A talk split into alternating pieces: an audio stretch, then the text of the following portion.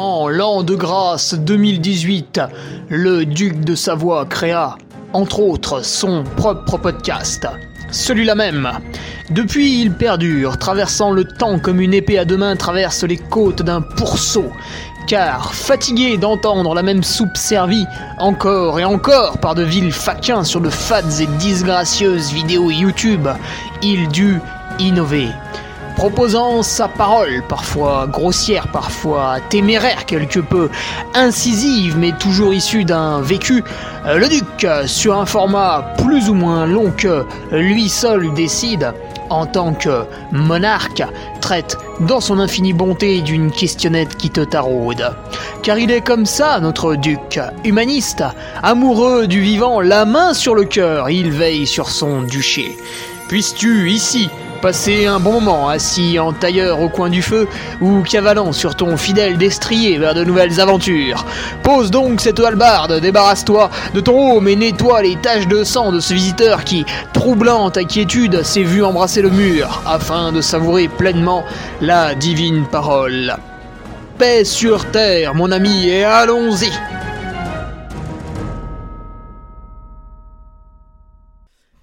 Et bonjour tout le monde, on se retrouve pour le podcast numéro deux cent trente-huit avec une question de Raph Terada. Quel type de sportif retraité peut performer en trail? Voilà, en gros, la question, bah, c'est euh, quand on voit des, des, des gens qui se mettent au trail d'une année sur l'autre, on en a, on en a certains d'un coup, bah... alors qu'ils ne courent que depuis quelques temps, ils sont directement à l'avant du, du peloton, plutôt dans les premiers, voire même à jouer les premières places. Alors est-ce que c'est parce que tous les autres sont nuls, ou est-ce que c'est parce qu'ils ont des capacités euh, hors du commun? Enfin, tu vas me dire, le commun aujourd'hui, il, fait, il envoie quand même pas trop du rêve. Eh ben, on va voir un petit peu tout ça, voilà, suivant les sports qu'ils ont fait avant. Est-ce que c'est intéressant, est-ce que c'est pas intéressant, et cetera, et cetera. Avant toute chose, je remercie les nouveaux patriotes, à savoir Guillaume Dussuyer, nouveau patriote féminin, Alice Fillon-Robin, et oui, il y en a quelques-unes.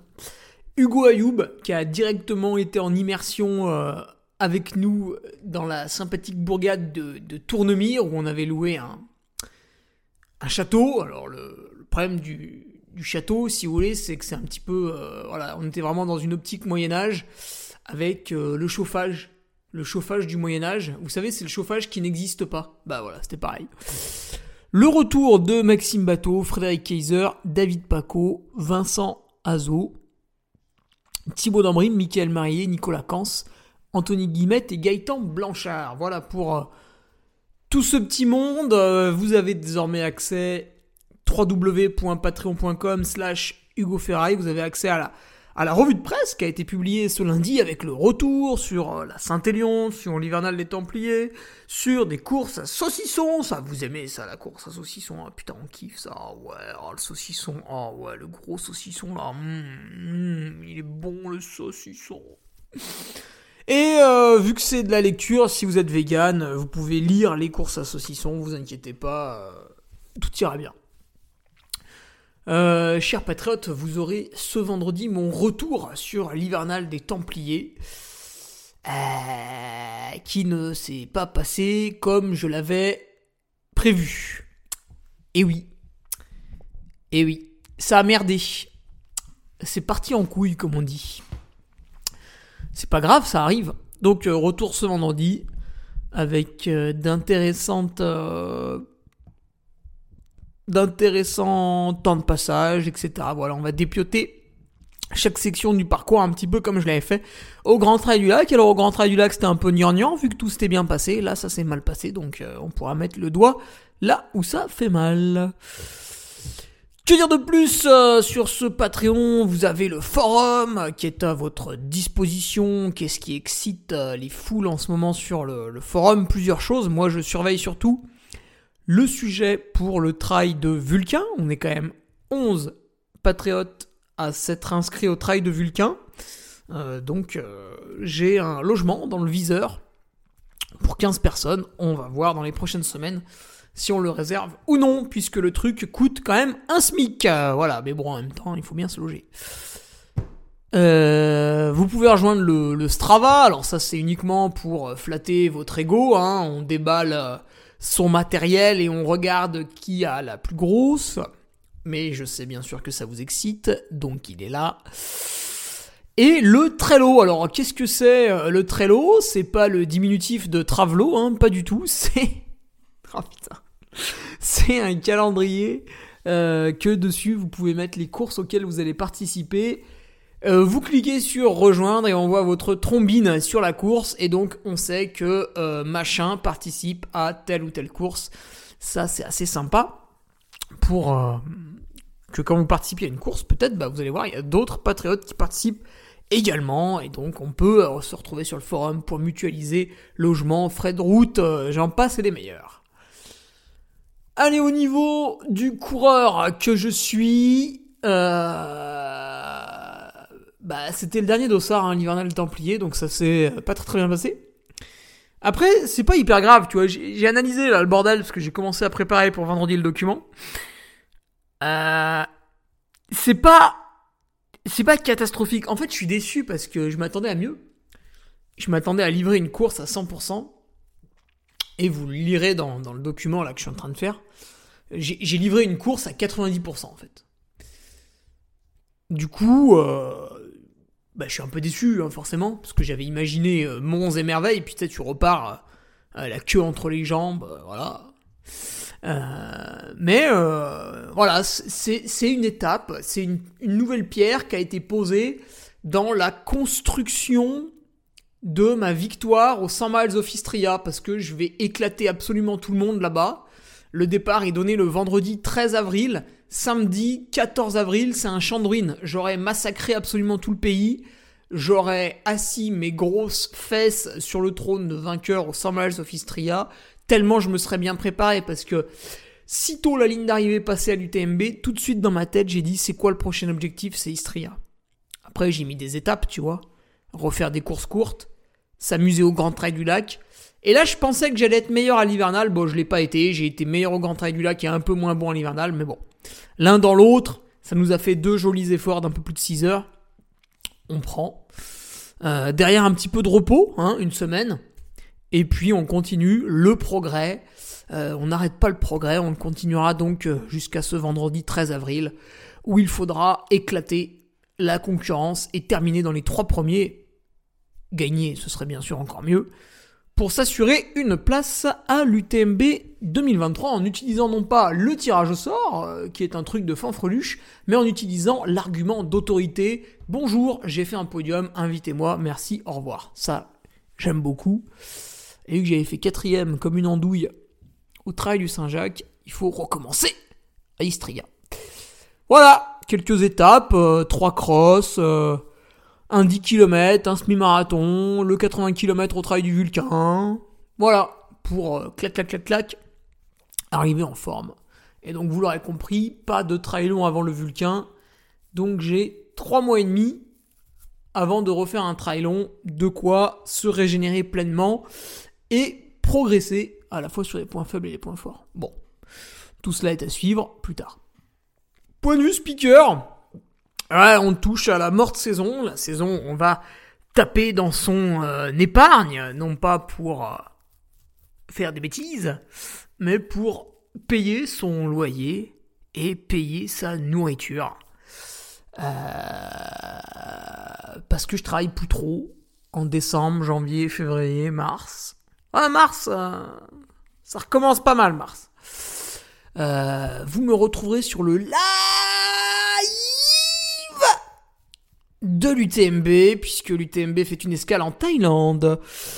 Escale en Thaïlande, Die In Thanon by U T M B. Bon, la prononciation, on la forcera pas trop. Et je crois que nous prenons l'antenne de trois heures du matin vendredi à midi. Et de vingt-trois heures ou minuit le samedi jusqu'à samedi midi, je crois aussi. Euh, et oui, le live est de nuit parce que quand il est vingt heures en Thaïlande, il est quatorze heures en France. Donc quand le départ de la course est donné à dix heures, eh ben, euh, vous commentez le départ à quatre heures du matin. Eh ouais les gars, alors, hein? Ça va moins rigoler euh, vendredi matin. Euh, donc vous pourrez suivre ça sur euh, live point u t m b point world. Et on soutiendra bien fort notre petit français. Enfin, petit. Cédric Chavet qui... Euh, allez, ça peut jouer... Euh, ah, le, t'as le podium, il y a deux trois clients, mais sait-on jamais sur un cent miles, une belle boucherie comme ça. Force à lui. Euh, qu'est-ce qui va nous rester après? Des petites animations pour finir l'année, bien sûr, bien sûr. Le match de rugby du F C G à Grenoble en Pro D deux. Vendredi seize décembre, dix-neuf heures trente. Aïe, aïe, aïe. Et le trail du Facteur le lendemain, le Facteur Cheval du côté de Autrive, dans la Drôme, la Drôme des collines, justement. Voilà, voilà les occasions de croiser le... Le duc en chair et en os. L'immortel, comme on l'appelle. Bref. Passons donc au petit podcast. Après, c'est... Top! Ça fait dix minutes d'introduction. Et oui, la vie est belle. Alors, quel type de sportif retraité peut performer en trail? Eh ben, en fait, mon petit... Mon petit Raph, j'imagine Raphaël, et non pas Rafik... Euh, tous, absolument tous en fait. Parce que c'est quoi un sportif retraité? C'est un gars qui a pratiqué un sport à plus ou moins haut niveau avant. Donc c'est un gars qui a, qui a, qui a utilisé la machine, on va dire, et après il va se mettre à la course à pied. Euh, étant donné que le trail est multifactoriel, enfin la, la performance en trail est amenée par différents facteurs. Euh, ça vous pouvez le retrouver dans le e-book que j'ai co-écrit avec Nicolas Martin. Alors Nicolas Martin, la partie entraînement, et Hugo Ferrari, la partie anecdote. Voilà. Euh, dans le e-book, on identifie, ah, je sais plus, six ou sept facteurs de performance, et on vous explique pourquoi c'est un facteur de, de performance et comment le développer. Par exemple, bah, tout le monde a entendu parler de la V M A, vitesse euh, maximale aérobie. Euh, pourquoi c'est important en trail, même si vous faites de la rando à quatre kilomètres heure. Et, et euh, pourquoi il faut essayer de la développer ou de la maintenir, puisque bah, chaque jour qui passe, vous devenez de plus en plus vieux. Ouais, désolé pour le scoop. Donc, euh, le trail est un sport multifactoriel. Alors, bah, il y a la vitesse à pied qui va jouer. Là, on peut se dire qu'un ancien... Un ancien skipper en voile, bah la vitesse à pied. Euh... Par contre, un ancien skipper, peut-être sur la nutrition, il va être solide, tu vois. Et la nutrition, ça joue aussi. Donc voilà. Le trail étant multifactoriel, vous pouvez venir d'absolument n'importe quel sport. À partir du moment où vous l'avez pratiqué en compétition, c'est-à-dire que à un moment donné, vous êtes là, sur un terrain, dans une salle. Face à vous, il y a un adversaire. Le but, c'est de le fumer. À ce moment-là, vous avez développé des capacités pour lui fumer la gueule. Et donc, vous êtes compétitif. Euh, vous vous êtes entraîné, vous avez préparé l'événement, vous avez fait de la, de la préparation mentale en visualisant l'événement à venir. Euh, vous vous êtes couché tôt, vous avez eu des bonnes habitudes alimentaires, et cetera, et cetera. Ce qui font que vous êtes une, une personne en... En pleine santé, quoi. Après, évidemment, si vous êtes un, un fumeur gros qui n'a rien fait de cinq à trente ans et qui à trente-cinq ans se dit « Tiens, je vais me mettre à courir euh, », ouais, vous, vous, vous allez en chier. Vous allez en chier grave. Mais tout sportif, en fait, qui a, qui a pratiqué un peu avant, bah, il va, il, il y a, il y a pas de problème, tu vois. Euh, un ancien footballeur, il va peut-être avoir une, une V M A relativement élevée parce que Il euh, y a quand même des, des footballeurs. Alors bon, évidemment à la télé ils sont un petit peu chargés hein, quand même, il faut le dire, mais quand ça tape des pointes à trente kilomètres heure pour remonter le terrain, voilà, c'est... Alors c'est sous cortisone, mais c'est beau quand même à voir. euh, la force la force eh ben oui, parce que si euh, vous êtes un un ancien euh, bodybuilder par exemple comme Christophe Nonorgue, euh, vous pouvez être très fort en montée parce que vous avez des, des cuisses puissantes. Euh, au niveau de la nutrition, on a des gens qui sont, qui sont excellents. Alors là, ça peut être n'importe quel sport. Parce qu'il suffit d'être un sportif pour un jour ou l'autre se tourner vers l'aspect nutrition du bazar. Puisque globalement, n'importe quel sport vous demande euh, de respecter un poids plutôt stable, de mettre en place des stratégies nutritionnelles, et cetera, et cetera. Le mental, là aussi, n'importe quel sport va vous pousser dans vos retranchements euh, le mental d'un tennisman. Quand vous êtes mené dans un grand chelem deux sept zéro et que vous gagnez trois sept à deux, bah, vous avez fait une remontée extraordinaire. On le voit des fois, ça va même jusqu'à défendre une balle de match, et ensuite, le gars gagne. C'est impressionnant.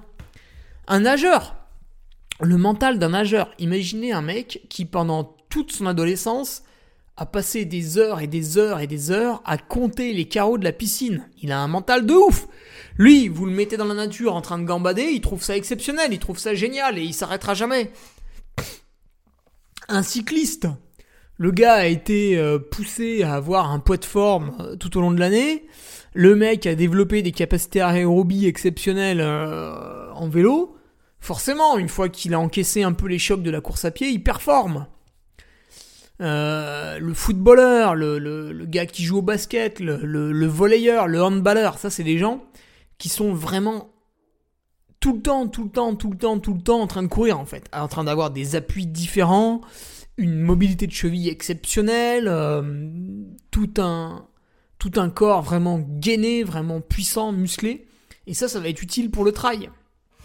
Donc, tous les sports ont une utilité pour ensuite performer en trail. Évidemment, on voit beaucoup d'anciens triathlètes et d'anciens cyclistes qui se mettent au trail parce que, parce que ça ressemble un petit peu. Mais euh, c'est pas... C'est pas tout le monde, c'est pas tout le monde. Il y en a qui viennent parfois d'autres sports.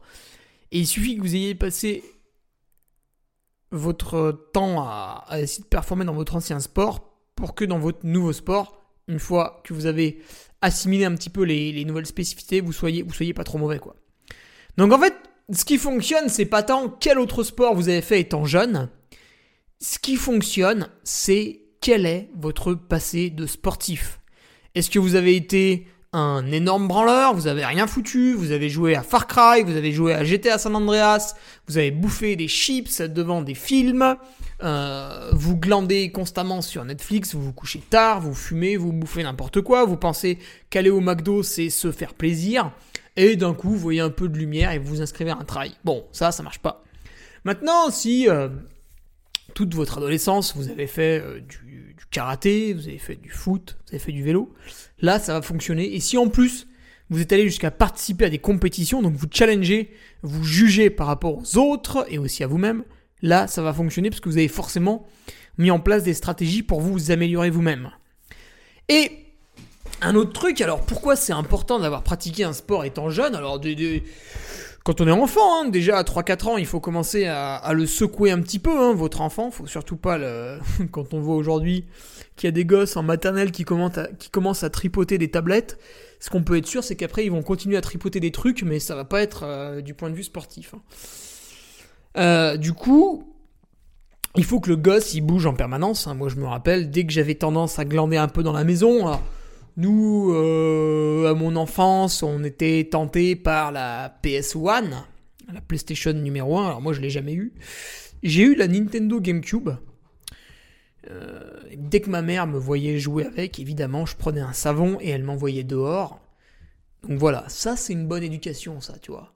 Quand les parents, dès qu'ils te voient en train de glander sur un écran, hop, allez, dehors, dans la forêt... Et tu reviendras dans cinq heures quand tu seras calmé. Et après, éventuellement, tu auras le droit de jouer vingt minutes à la console. Ouais. Ça, c'est une bonne éducation, ça. Donc, ce qui est intéressant, c'est que les... Alors, sans aller dans les détails, les qualités aérobie se développent quand vous êtes jeune. Si vous foutez rien jusqu'à la trentaine, vous aurez beau être le plus assidu possible de trente à cinquante ans, vous aurez un méga retard. Vous, vous n'êtes pas foutu, vous allez vous amuser, vous allez vous faire plaisir, mais vous serez loin des premiers. Vous serez vraiment loin des premiers, vous serez au milieu du peloton, dans la galère, voilà. À moins que vous ayez une génétique exceptionnelle. Mais en général, Ah merde. En général, ceux qui ont des, des génétiques exceptionnelles sont naturellement poussés vers un sport quand ils sont jeunes.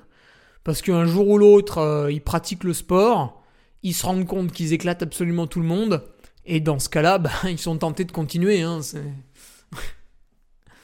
euh, y a plusieurs raisons pour pratiquer un sport quand on est jeune.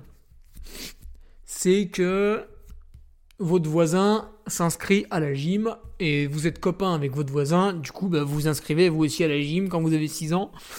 Vous rentrez de l'école, vous faites euh, « Maman, il y a Romain, il s'est inscrit à la gym, tu peux m'inscrire moi aussi ?» Paf, votre mère vous inscrit, bam, vous êtes gymnaste, et cetera, et cetera. Ça marche avec tous les sports, le foot, hein, bien sûr.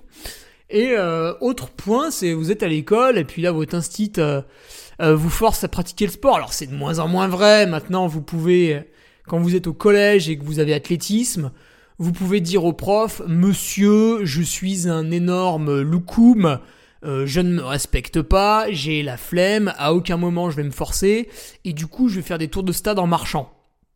Et le prof vous dit, ben bien sûr, vas-y, continue à être un énorme branleur et fais des tours de stade en marchant, de toute manière je te mettrai douze, parce que euh, je suis un prof qui se met à genoux, voire même qui s'étale par terre pour être une serpillière pour ses élèves. Et à l'inverse, vous aviez des profs qui, comme le mien, vous renvoyaient chez vous si vous ne vouliez pas courir et ils vous mettaient un zéro et vous étiez calmé parce que ça bousillait votre moyenne. Voilà, ça c'est de l'enseignement, ça c'est de la discipline. Donc, vous pratiquez un sport au collège, il y a des sports qui vous plaisent pas. Moi par exemple, on m'a fait pratiquer le cirque. Alors, l'instit, enfin l'enseignant me maintenait que c'était du sport. Évidemment à l'époque j'étais un petit peu extrémiste. Il me semble que j'ai répondu avec des propos homophobes, comme quoi en aucun cas c'était un sport. Euh, voilà, je, je l'ai traité peut-être euh, dans un moment d'égarement de, de, de tapette, de tarlouse, de tafiole, de pédale. Il est possible que j'en ai rajouté un petit peu.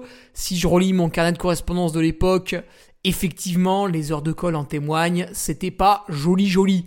Mais euh, j'ai aussi pratiqué d'autres sports que j'aimais pas. Alors j'aimais pas le handball parce que j'étais mauvais, j'aimais pas le volleyball, et cetera, et cetera. Mais je les ai pratiqués néanmoins, même si j'étais nul. Et euh, bah il y avait des gars dans ma classe en fait qui pratiquaient aussi euh... et qui en fait bah ont trouvé ça cool et se sont inscrits dans des clubs. Et du coup, ils ont progressé dans ce sport. Bon, moi, ça n'a pas été mon cas, mais certains, ça marchait. Donc, vous aviez deux moyens de découvrir un sport. Soit un de vos petits camarades de classe, un de vos copains d'enfance, euh, un de vos voisins de palier, et cetera, avec qui vous jouiez, s'inscrivait à un sport, et paf, vous le suiviez pour continuer à échanger avec lui. Soit vous découvriez un sport euh, à l'école primaire, euh, au collège, et du coup, au collège, on a quoi, neuf ans, dix ans, quand on arrive en sixième ? Moi, j'avais neuf ans parce que j'avais sauté une classe. J'étais plus intelligent que les autres. Et... Euh, enfin, je le suis toujours, d'ailleurs. Et, et, et du coup, vous découvrez un sport à ce moment-là. Et bam, vous vous inscrivez, vous adorez ça. Ou alors, troisième moyen, bah, vos parents pratiquent le sport. Et ils essayent de vous y mettre. Mes parents aimaient bien randonner en montagne. Ils nous ont amenés quelques fois. Euh... Mon père faisait un peu de vélo, il m'avait mis sur le siège derrière, j'aimais bien, putain, un jour j'ai voulu en faire, et cetera, et cetera. Donc ouais, trois moyens de découvrir le sport. Et du coup, quand vous faites du sport, quand vous êtes enfant, vous allez développer absolument toutes vos capacités aérobie. Alors même si vous ne devenez pas un, un compétiteur de l'extrême, hein, je vous demande pas à seize ans, quand vous arrivez au lycée, de rentrer dans du sport-études, même si vous ne devenez pas un compétiteur de l'extrême, le simple fait de pratiquer régulièrement, alors ça peut être deux fois, ça peut être trois fois par semaine, pendant votre enfance, bah vous allez développer ces capacités aérobie. Et après, quand vous aurez vingt, vingt-cinq, trente ans, et que vous allez vouloir vous mettre vraiment à un sport, d'un coup vous allez vous dire « Waouh, le trail c'est magnifique, c'est génial, il y a des paysages superbes, et en plus je peux toucher des doigts le duc de Savoie, c'est complètement incroyable ce sport. » Si vous êtes anglais, « It was amazing, it's a fucking sport, I love it, the duc de Savoie is so beautiful. » Euh, et ben quand vous allez vous y mettre, vous aurez ce bagage euh, respiratoire, physique derrière vous, et vous allez forcément réussir si vous investissez un tout petit peu. Donc j'insiste là-dessus, il faut faire plein de trucs quand on est jeune, le plus possible.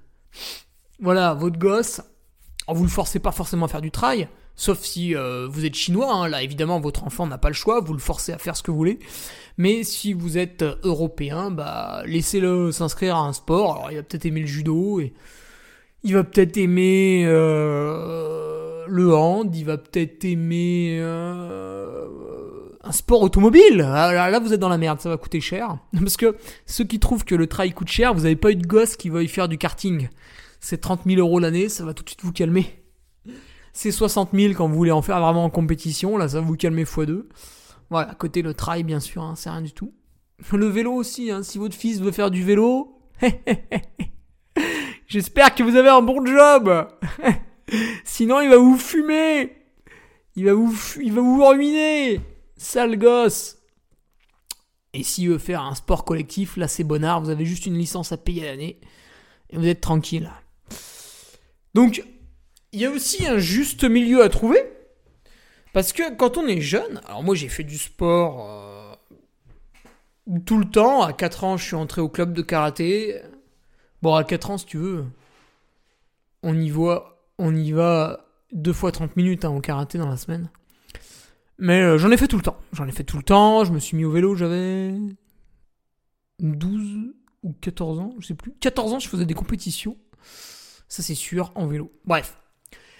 Et j'ai vu autour de moi des gens en minime, en cadet, mais qui étaient impressionnants, qui gagnaient tout. Parce qu'en fait, les gars, ils s'étaient mis au sport très très tôt. Genre, ils faisaient du cyclisme depuis six ans. Et forcément, à quatorze ans, euh, c'était des monstres. En plus de ça, parfois, ils s'étaient aidés un peu par la nature. Pas parce qu'ils avaient un gros zizi, mais parce qu'ils étaient très développés. Euh, c'est-à-dire, ils étaient, ils étaient plus grands... Euh, plus musclé, donc mon, mon petit frère a eu l'exemple en, en, en ski de fond. Il y avait un, un ami à lui, on peut le citer, peut-être, euh, peut-être qu'il écoute le podcast, Arthur Bress, qui était très costaud à l'époque, il était plus grand, plus costaud que les autres, on aurait eu l'impression qu'il allait en bouffer un, tu vois, et euh, bah, malheureusement, la mayonnaise n'a pas pris, euh, passé les, les dix-huit, les vingt ans, hop, disparition de l'animal, parce que bah, peut-être qu'il en avait fait trop tôt, trop vite. Euh, et du coup, euh, une fois qu'on arrive dans les catégories un peu adultes et qu'on ne peut plus s'appuyer sur un physique un peu prématuré, bah, on a du mal à battre les autres. Soit on devient une grande star internationale, soit petit à petit on se lasse de son sport. C'est ce qui arrive malheureusement le plus, dans le plus grand des cas. Donc voilà, attention à ceux qui en font un petit peu trop. Euh, on pense des fois au papa au bord du terrain de foot qui hurle sur son gosse. Je pense que c'est une mauvaise manière de faire. Peut-être des fois ça marche. Mais bon, quand vous jetez dix assiettes contre le mur, il y en a neuf qui vont se péter. Puis ouais, il y en a une, elle va, elle va pas se casser par miracle. Mais ça veut pas dire que c'est une bonne idée. Donc méfiance, euh, méfiance aussi au cramage qui est possible. Mais globalement, le jeune, il faut le foutre dehors. Dans la forêt, à poil, comme les Spartiates, pour qu'ils reviennent avec une force décuplée. Donc, avec modération, hein, voilà, une simple pratique en club. Hein. En général, les coachs, euh, ils sont pas cons, hein, ils leur font pratiquer un peu euh, tout ce qu'il faut, en temps et en heure, euh, ils insistent pas trop, ils vont cramer personne, ils font très attention à ça, surtout en France. Donc, en fait, Un, un bon euh, sportif retraité qui se met au trail, c'est quelqu'un qui a pratiqué son sport durant sa jeunesse de manière intelligente et qui, si possible, n'a jamais fait de longue pause. Ça, c'est important aussi. Si vous faites du foot, du rugby jusqu'à dix-sept dix-huit ans, puis après vous partez à l'I U T, en école prépa, et cetera, et cetera, vous changez de ville, d'un coup vous logez plus chez vos parents, vous logez tout seul, vous commencez... à picoler, faire des soirées étudiantes, vous cartonnez des gonzesses à pas d'heure euh, sous l'emprise de stupéfiants, et du coup le sport, hop, il passe un peu à la trappe, et ben à ce moment-là, euh, et vous faites deux, trois, quatre, cinq, dix ans comme ça, à ce moment-là vous allez un petit peu entamer ces belles qualités physiques que vous aviez développées dans votre plus jeune âge, donc c'est un petit peu embêtant. Ce qu'il faut, c'est jamais céder à la panique, ne jamais tomber dans l'extrême. Alors l'extrême, ça peut être faire vingt heures d'entraînement par semaine toute sa vie, ça c'est un peu extrême. Et l'autre extrême, c'est rien branler pendant un an, deux ans, cinq ans, dix ans. Ça c'est un petit peu extrême aussi. Il faut faire un petit peu tout le temps. Ça c'est bien, ça entretient en permanence Et le jour où on veut mettre les gaz pour vraiment passer à de la progression, on peut. La base est là. Donc euh, voilà. Et quand on pratique un sport, c'est toujours pareil en fait. Pour être performant dans un sport, bah il faut le pratiquer. Ça, oui. Mais un bon footballeur. Pourquoi c'est un bon footballeur ? Parce qu'il a un petit toucher de balle, parce que dès le plus jeune âge, il a joué avec le ballon, parce qu'il allait souvent aux entraînements, parce que ceci, parce que cela. Mais aussi, qu'est-ce qui a fait qu'il a duré ? Qu'est-ce qui a fait qu'il a sans arrêt progressé ? Qu'est-ce qu'il a fait qu'il a performé ? Pourquoi il a battu les autres en centre de formation ? Pourquoi ceci ? Pourquoi cela ? Parce que le gars, il, il a toujours fait attention à bien dormir. Il s'est couché plus ou moins tôt. Euh, il a toujours fait attention à bien manger. Alors ça ne veut pas dire faire un régime strict tous les jours. Ça veut juste dire ne pas se péter le bide au resto U tous les midis. Ça veut juste dire ne pas aller trois fois par semaine au McDo. Ça veut juste dire euh, ne pas se faire plaisir. Mais on a l'impression que les mecs se privent tout le temps. Mais les gars, c'est pas parce que vous allez au resto tous les midis que vous faites plaisir. Vous devenez juste gros et flemmard. Donc attention, parce que le gars, euh, il a fait attention à son corps, il s'est dit, bah tiens, euh, les jours de repos, je vais pouvoir faire un peu d'étirement, un peu de ceci, un peu de cela, parce que je vois bien que au fur et à mesure que je pratique, j'ai des tensions qui arrivent. Parce que le gars, il, il a pris le temps de bien s'échauffer avant sa pratique sportive. Ah tiens, d'ailleurs, toi là, tu m'écoutes là, tu pars courir des fois, tu vas faire une heure de course à pied, deux heures de course à pied, tu t'échauffes avant ? Est-ce que tu fais de la mobilité articulaire avant d'aller courir ? Non, t'en branles pas une. Bon, bah voilà, cherche pas plus loin pourquoi tu te blesses. Donc, il y a... Quand vous allez... C'est un peu le problème du trailer. C'est que c'est la beauté de ce sport aussi. On peut le pratiquer sans aller en club. On s'en fout, on met des baskets, on va courir dans la forêt. Paf ! On est un trailer. Et euh, paf, on se blesse. Alors que quand vous allez bah, au foot, je reprends l'exemple du foot, normalement, le coach, s'il est pas trop mauvais, on peut, on peut tomber sur un mauvais coach. Hein, comme des fois, on tombe sur un mauvais plombier. Encore une fois.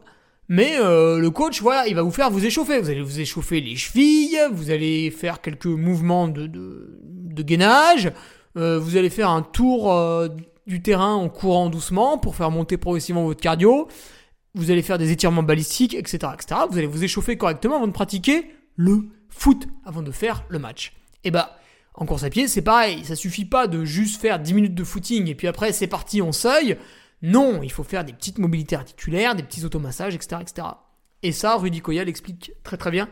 Euh, en musculation, il passe un quart d'heure, vingt minutes avant de démarrer sa séance. Alors oui, c'est chiant, mais oui, c'est comme ça qu'on dure. Euh, donc voilà, tous les sportifs retraités, s'ils ont fait, s'ils ont pratiqué leur sport en pleine conscience, bah ils ont tous ces automatismes derrière eux. Et du coup, quand ils se mettent au trail, ils ont déjà un excellent bagage. Il n'y a plus qu'à s'intéresser à la spécificité du trail. Mais l'athlète, il est là, en fait. C'est ça qu'il faut comprendre. Qu'est-ce que c'est un sportif retraité ? Enfin, retraité entre guillemets. C'est un athlète, avant tout. Qu'est-ce que c'est les séances de préparation physique générale ? Ce sont des séances qui n'ont rien à voir avec la course à pied. Ce sont des séances de sport qui vous permettent, qui vous permettent simplement... d'être musclé des pieds à la tête. Bah alors, vous n'allez pas ressembler à Schwarzenegger. Euh, déjà parce que Schwarzenegger, en plus de lever des poids six heures par jour, il prenait des stéroïdes. Donc vous, vous ne prenez pas de stéroïdes et vous ne levez pas des poids six heures par jour. Donc à aucun moment, vous ne serez autant musclé que lui. Donc vous inquiétez pas, vous pouvez seulement y aller, il n'y a pas de risque. Euh, que dire de plus ? Oui.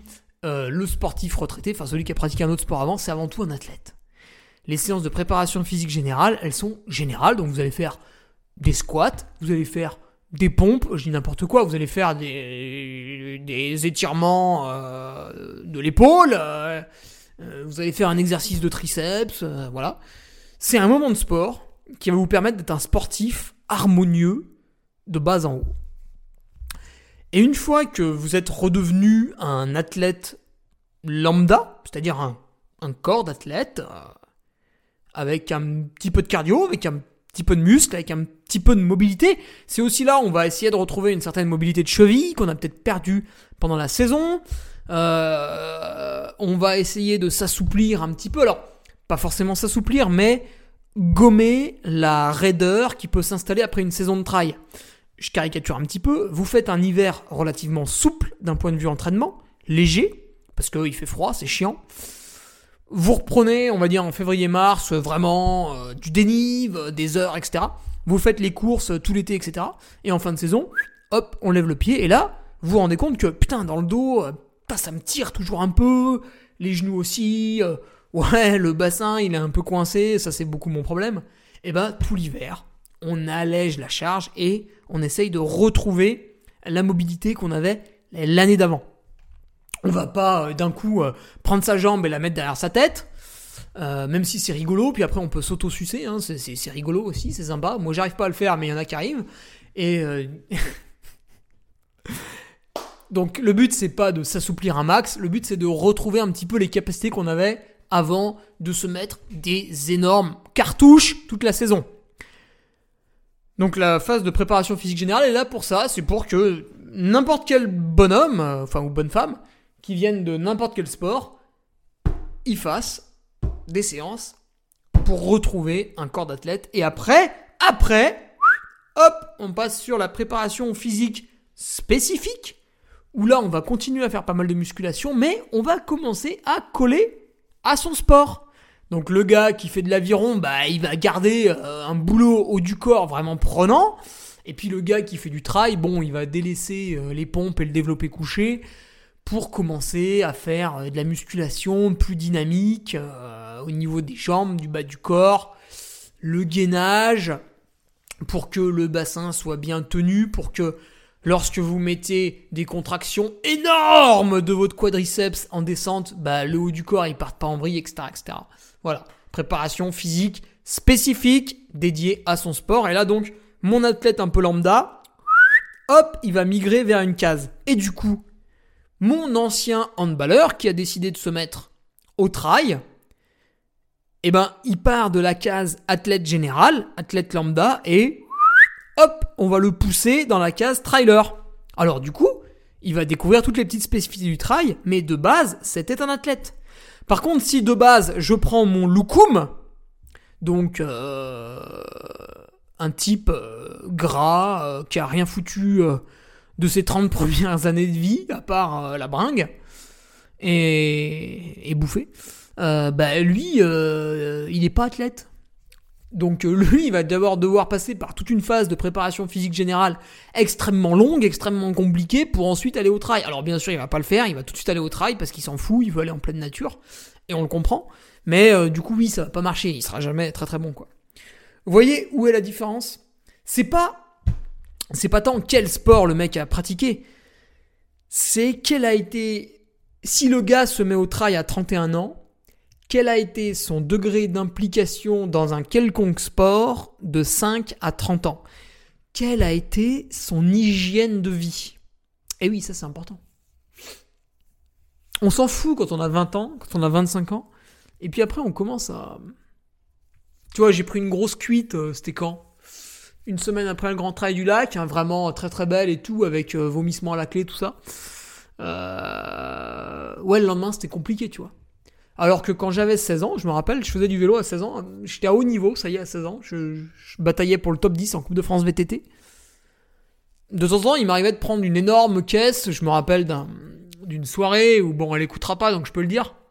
J'en cartonnais une dans une tente quechua qu'on avait installée à l'intérieur d'une salle des fêtes. Ça permettait de pas être vu des autres. Et euh, deux heures du matin, je rentre chez moi en état d'ébriété totale, en ayant euh, limé un peu toute la nuit. Je dors quatre à cinq heures. Et à neuf heures du mat, je prends mon vélo, je fais quatre-vingt-dix bornes. D'ailleurs, je repasse devant cette salle des fêtes. Je fais coucou aux déchets humains qui se réveillaient. Et je rentre chez moi en vélo. Et voilà, la vie est belle, quoi. Bah ça, évidemment, passé trente ans, on, on a plus de difficultés à le faire. Euh, qu'est-ce que je voulais dire de plus sur ce sujet ? Je crois que c'était tout. Voilà. C'était tout. Donc la conclusion, euh, si vous avez passé euh, les vingt-cinq ans, bah vous pouvez rien faire à part euh, enchaîner les journées entre guillemets propres. Bien dormir, bien manger... Pratiquer une activité physique régulière. Non mais ça passe à la télé en plus ces conseils, bordel, vous les écoutez même pas. Et euh, si vous, vous êtes jeune ou si vous avez des enfants, bah, foutez-les dehors, faites-les bouger en permanence. Jamais dans l'excès, mais toujours dans la régularité. Et vous en ferez des, peut-être pas des champions, mais des gens qui vont, euh, qui vont se faire plaisir dans la vie, dans le sport, puisque tout est lié en fait en permanence. On le dit, hein, on trail, mais c'est aussi valable dans tous les autres sports. Hein. Quand il y a un paramètre de la vie qui va pas, en général, on peut pas, on peut pas être performant. Hein. Euh, vous prenez Lewis Hamilton, c'est un très bon pilote de Formule un. Si un jour, euh, je sais pas, il y a un problème dans son couple avec sa femme, avec un de ses enfants, bah le lendemain, au Grand Prix de Formule un, il prend pas le départ, quoi. Voilà, ça, ça fonctionne pas. Il faut que toutes les planètes soient alignées, en fait. Vous pouvez pas, vous pouvez pas tirer sur la corde. Vous pouvez pas, par exemple, dire euh, « Ouais, euh, moi, j'ai cinq heures de dispo dans la semaine, je m'entraîne à fond pendant cinq heures, et tout le reste du temps, euh, pump it up, je m'étire pas, je mange comme un cochon, et cetera » Bah ça, ça marche pas, en fait. Parce que vous poussez le curseur à fond, le curseur, le curseur récup, il est tout en bas, et ça marche pas. Au bout d'un moment, ça va péter, et puis voilà. Donc, euh, donc voilà, mon petit Raph, euh, j'espère que ça va t'aider. Quel type de sportif retraité peut performer en trail ? Bah à peu près tous, hein, du moment qu'ils ont pratiqué leur sport de, de manière intelligente. De manière euh, dure, parce que le sport c'est dur, hein, c'est facile à, c'est facile, regardez. Quand vous êtes allongé sur le canapé en train de vous caresser, de manger des M and M's ou de boire une bière en bouffant des chips devant la télé, euh, tout va bien. Hein. Vous avez mal nulle part, vous n'êtes pas essoufflé, c'est pas dur.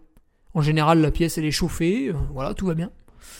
Par contre, quand vous êtes en train de courir cinquante minutes dehors et puis qu'en fait, c'est l'hiver, il fait cinq degrés, il y a une petite bruine, bah, c'est un peu chiant. On a froid au bout des doigts, on est un peu mouillé. Euh...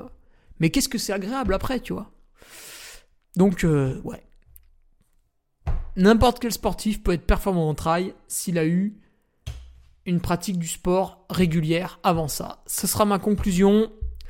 Je vous laisse là-dessus. Rendez-vous vendredi pour les patriotes qui veulent écouter et lire surtout mon retour sur l'hivernale des Templiers. Rendez-vous lundi prochain pour la revue de presse.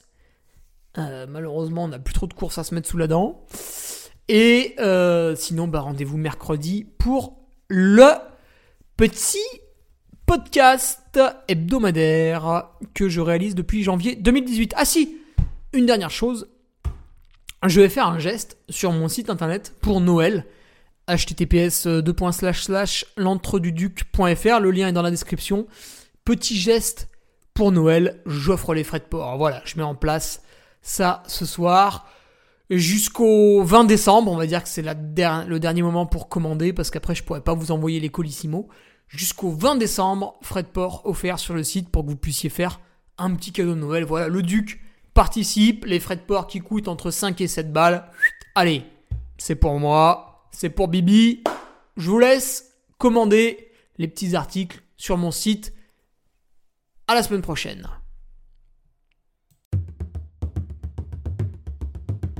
Tu viens d'écouter le podcast du Duc de Savoie. Si tu souhaites approfondir avec de pertinents articles d'éminents spécialistes, rejoins le Patreon. Tu feras ainsi partie en tant que fidèle patriote de la très prestigieuse Duke Army.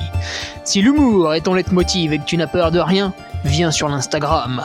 Si tu veux espionner le Duc, car tu es vil et sournois, son Strava est également à ta disposition. Enfin, si tu es vieux, presque sénile et ou débute dans les réseaux sociaux, contente-toi de suivre sa divine page Facebook, les liens sont dans la description, que Dieu te garde et à la semaine prochaine.